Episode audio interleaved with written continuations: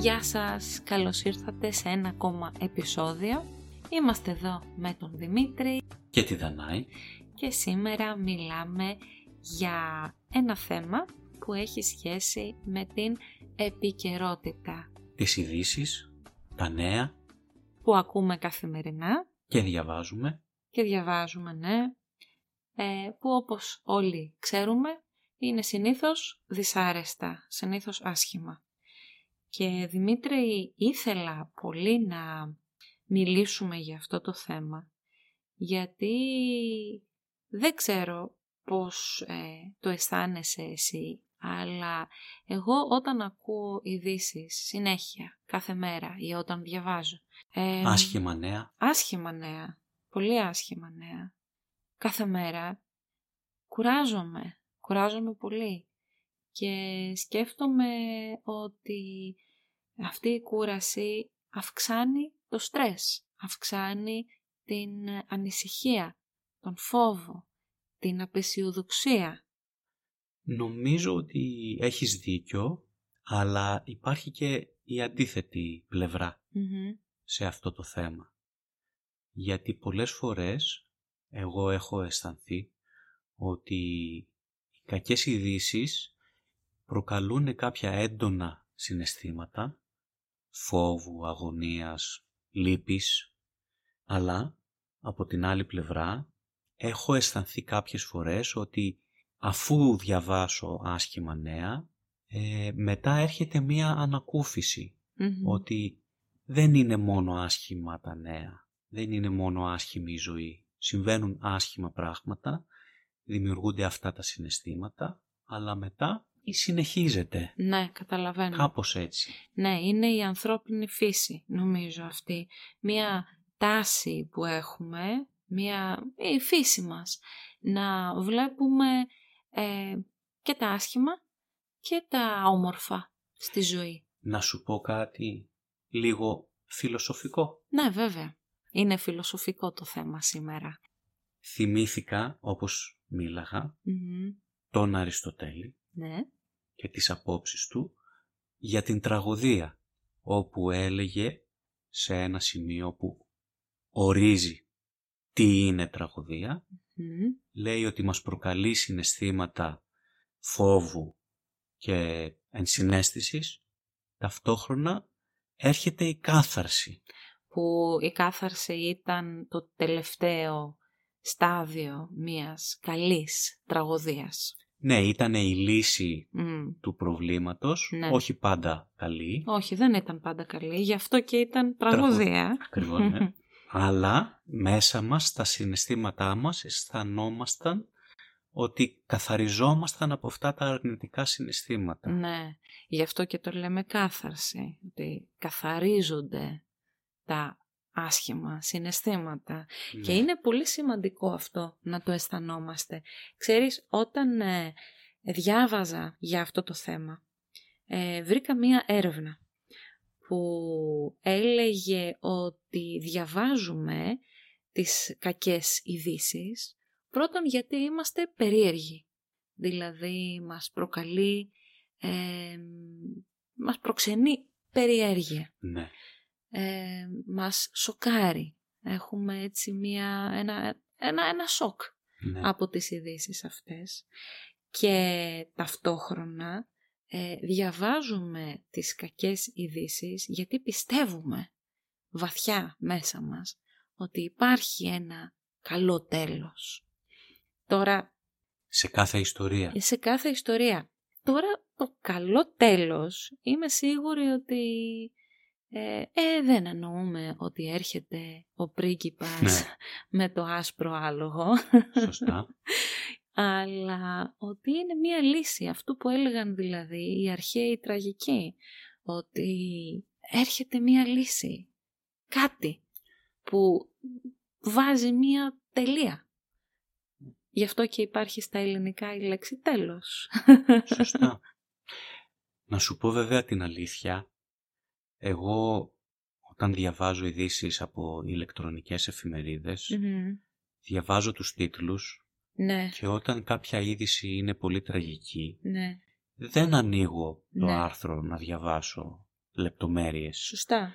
Διαβάζω όλους τους τιτλους και διαλέγω κάποια θέματα να διαβάσω πιο αναλυτικά που δεν είναι τόσο τραγικά. Ε, ατυχήματα με παιδιά, Ναι. αρρώστιες. Ναι. Βλέπω τον τίτλο και λέω ας κάτσω μακριά από αυτό το θέμα.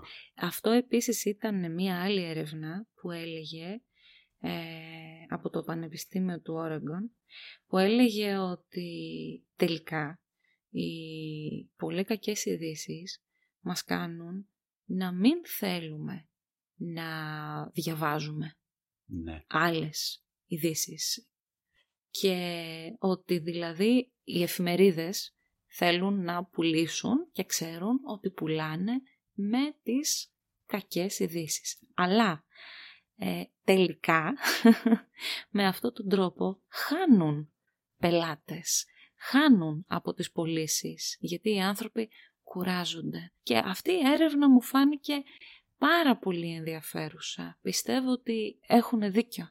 Ε, προτιμούμε όχι τις καλές ειδήσεις, όχι δηλαδή αυτό που λέμε τον πρίγκιπα με το άσπρο άλογο, Ναι. αλλά ή και αυτό τέλος πάντων, αλλά πιο πολύ όταν ε, καταλαβαίνουμε ότι μπορεί να υπάρξει μία λύση και μάλιστα όταν βλέπουμε ότι μπορούμε και εμείς να κάνουμε κάτι. Να συμμετέχουμε. Ναι, να βοηθάμε. Λες αυτός να είναι ο λόγος που εγώ προτιμάω να διαβάζω αναλύσεις παρά ειδήσεις.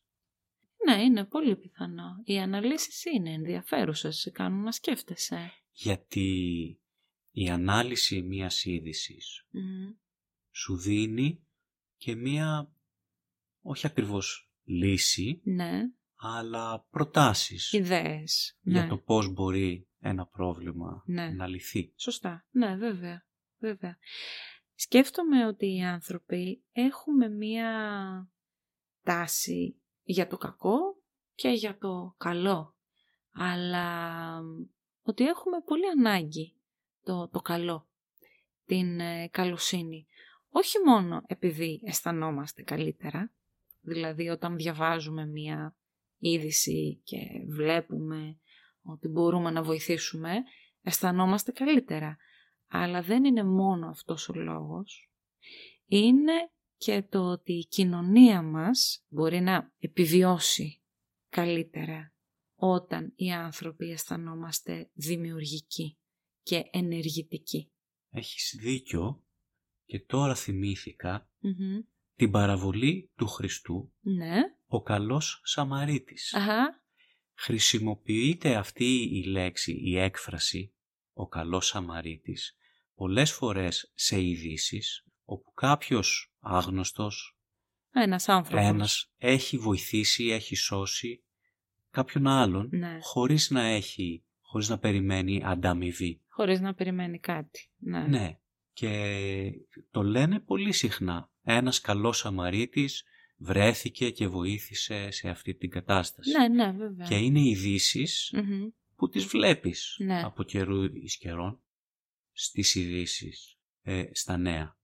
Και νομίζω ότι η ίδια η παραβολή ήταν από αυτές τις ιστορίες που λέγανε οι άνθρωποι από πάντοτε για να δείξουν αυτό το καλό που λες. Μμμ. Πώς στην κοινωνία μας χρειαζόμαστε να κάνουμε και να δεχόμαστε το καλό. Ναι, ναι. Και να πω εδώ σε αυτό το σημείο ότι στις 13 Νοεμβρίου διάβαζα ότι είναι η Παγκόσμια ημέρα καλοσύνης. Α, η Μάλιστα. οποία ξεκίνησε, άρχισε πριν από περίπου 20-25 χρόνια. Ε, βέβαια, ε, σκεφτόμουν ότι τι σημαίνει καλοσύνη. Τι είναι η καλοσύνη. Μπορεί να είναι η καλοσύνη το ίδιο πράγμα για όλους; Και ναι και όχι. είναι ένα μεγάλο θέμα. Είναι. Θέλω όμως να το, να το κουβεντιάσουμε λιγάκι. Εντάξει, Για παράδειγμα, πες μου. σκεφτόμουν ότι ε, όταν διάβαζα για την Παγκόσμια ημέρα καλοσύνης, ε, έλεγε ότι μπορείτε να αγοράσετε έναν καφέ και να τον κάνετε δώρο, κέρασμα, σε κάποιον που περιμένει πίσω σας στην ουρά να πάρει τον καφέ του. Εσείς να κεράσετε αυτόν τον καφέ. Και σκεφτόμουν, στην Ελλάδα κάποιος θα κεράσει κάποιον άλλον όταν θέλει να κάνει φλερτ. Αλήθεια. Όχι όταν θέλεις να κάνεις ένα κέρασμα σε έναν ξένο. Δεν το κάνουμε αυτό. ναι. Οπότε εξαρτάται από τις κοινωνικές συμβάσεις. Ναι, έτσι. Αυτό νομίζω. Ότι μπορείς να κάνεις το καλό, σίγουρα. Όλοι οι άνθρωποι συμφωνούμε σε κάποια πράγματα. Ε, να σώσεις τη ζωή κάποιου, Ναι. ναι. Να βοηθήσεις έναν φτωχό, να βοηθήσεις έναν άρρωστο, ναι. Αλλά είναι κάποια άλλα πράγματα που δεν είναι τα ίδια σε όλες τις κουλτούρες. Ναι. Ένα άλλο παράδειγμα, Έχεις Ότι- δίκιο σε αυτό. πολλοί λένε για τους Έλληνες ότι είμαστε πολύ φιλικοί, κοιτάμε τους άλλους στα μάτια, μιλάμε πολύ, κουβεντιάζουμε και κάνουμε πολλές ερωτήσεις. Γιατί θέλουμε να μάθουμε από ενδιαφέρον και από περιέργεια μερικές φορές Κουτσομπολιό. για τη ζωή των άλλων. Αυτό όμως μερικές φορές, μάλλον σε κάποιες κουλτούρες, είναι αγένεια. Δεν είναι ευγενικό. Πράγματι. Άρα σταματάει να είναι καλοσύνη και γίνεται αγένεια. Έχεις δίκιο και αυτό πώς λέγεται; Έχει μία έκφραση πολιτισμικό σοκ Ναι, όταν πηγαίνεις σε μία ξένη άγνωστη κοινωνία, Μμμ. κουλτούρα και δεν καταλαβαίνεις τους κώδικες που χρησιμοποιούν και οι άλλοι δεν σε καταλαβαίνουν Ναι. και αισθάνεσαι μία απομόνωση. ναι. Σίγουρα δηλαδή όλοι οι άνθρωποι καταλαβαίνουμε το καλό και την καλοσύνη, αλλά υπάρχουν και κάποιες σημαντικές διαφορές. Υπάρχουν διαφορετικοί τρόποι να Μμμ. εκφράζεται. Αυτό, ναι. Αυτά λοιπόν για σήμερα. Μιλήσαμε για πολλά θέματα, ε Δημητρή. Και λίγο φιλοσοφικά. Ναι. Σας ευχαριστούμε πάρα πολύ που ήσασταν μαζί μας Καλοσύνη σας. και γεια σας.